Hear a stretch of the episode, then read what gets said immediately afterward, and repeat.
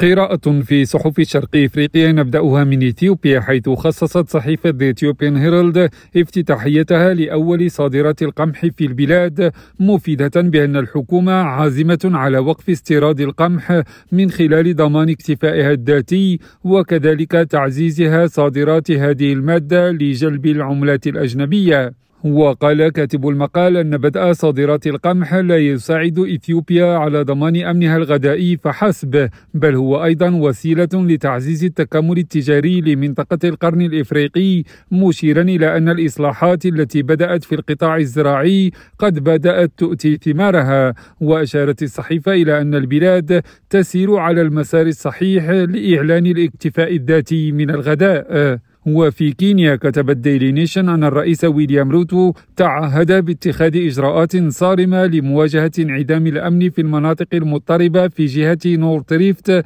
وأجزاء أخرى من البلاد والتي تضررت بشدة من هجمات العصابات. وقالت الصحيفة إن رئيس الدولة أمر قوات الدفاع الكينية بتنفيذ عملية أمنية مشتركة مع الشرطة في جميع المناطق المعرضة لهجمات العصابات اعتبارا من اليوم الثلاثاء لمعالجة الفوضى التي أعاقت التعليم والتنمية وتسببت في توترات بين المجتمعات.